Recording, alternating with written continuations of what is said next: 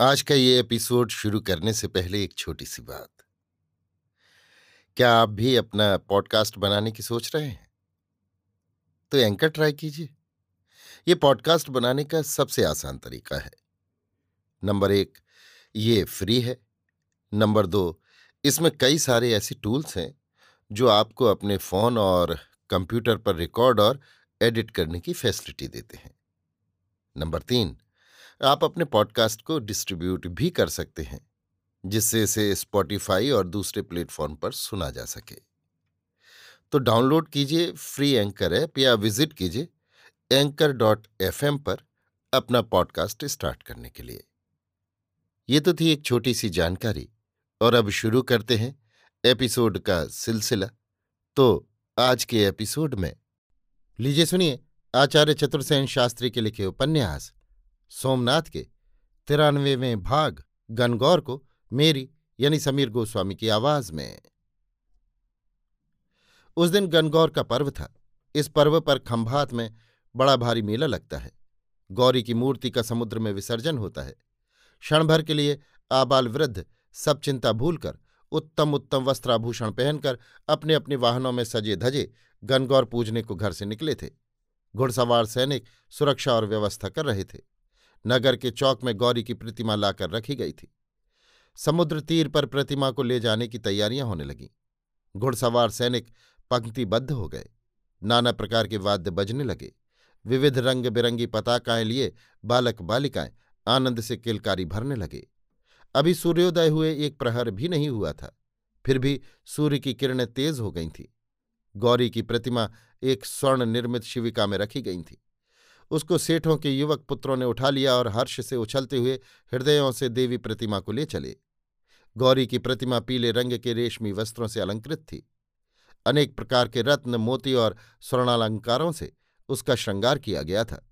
शिविका के आगे आगे नगर के शिष्ट नागरिक और प्रतिष्ठित सेठ साहूकार चल रहे थे और पीछे के भाग में नगर की कुमारिकाओं को आगे करके सब सुहागने विविध अलंकारों से अलंकृत हो चल रही थीं।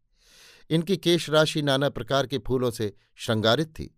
ऐसा प्रतीत होता था कि मानो वसंत श्रीमूर्ति होकर उस दिन खंभात में शोभा विस्तार कर रही थी। अनेक कुमारियाँ हाथ में चांदी के डंडे लिए शिविका के पीछे चल रही थीं। अनेक सोने के डंडे वाले चंदन के पंखों से प्रतिमा की सेवा करती या चवर डुलाती चल रही थीं। कुछ कुमारिकाएँ और सुहाग ने अपने वीणा विनिंदित स्वर से गौरी का स्तवन करती जा रही थीं। इस प्रकार गौरी की प्रतिमा का ये समारोह समुद्र तट पर जा पहुँचा। वहाँ एक ऊँचे मंच पर प्रतिमा का डोला रखा गया। समुद्र में सैकड़ों छोटी बड़ी तरणियाँ तैर रही थीं। भव्य समारोह से सब नर नारी देवी प्रतिमा का दर्शन कर गाते बजाते प्रतिमा को एक सज्जित तरणी में बैठाकर और स्वयं भी तरणियों में बैठ बैठकर जल विहार करने लगे। स्नान पूजन के बाद समुद्र की सुनहरी रेती में मेला जमा। बालिकाएँ ठौर ठौर गरबा गाने हंसने, खेलने, उछलने लगीं। लोग अपने साथ लाए पकवानों का भोग लगाने लगे। सारा ही दिन खंभात निवासियों ने समुद्र तट के विहार में लगाया। सांदवेला में देवी की सवारी धूमधाम से पीछे फिरी। कुलांगनाएँ गाती बजाती और युवकगण विविध खेल क्रीड़ा करते पीछे लौटे। आकाश में चंद्रोदय हुआ। नगर द्वार पर दीपावली और अग्नि क्रीड़ा का भव्य दृश्य था। धीरे धीरे सारा ही जनजमाव नगर द्वार पर आकर आनंदमग्न हो अग्नि क्रीड़ा देखने लगा।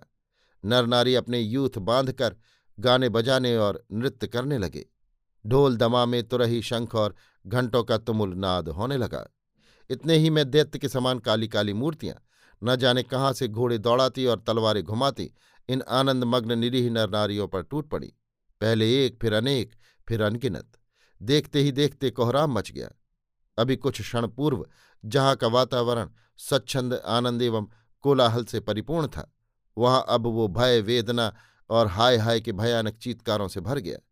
हँसते, बोलते, खेलते, कूदते, आबाल वृद्ध नर नारी कटने, मरने, चीखने, चिल्लाने और प्राण लेकर जहाँ जिसका सिंह समाया भागने लगे।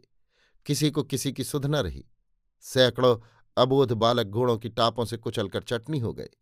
अनेक कुलबालाओं को इन दैत्यों ने जीवित ही पकड़कर अपने घोड़ों से बाँध लिया।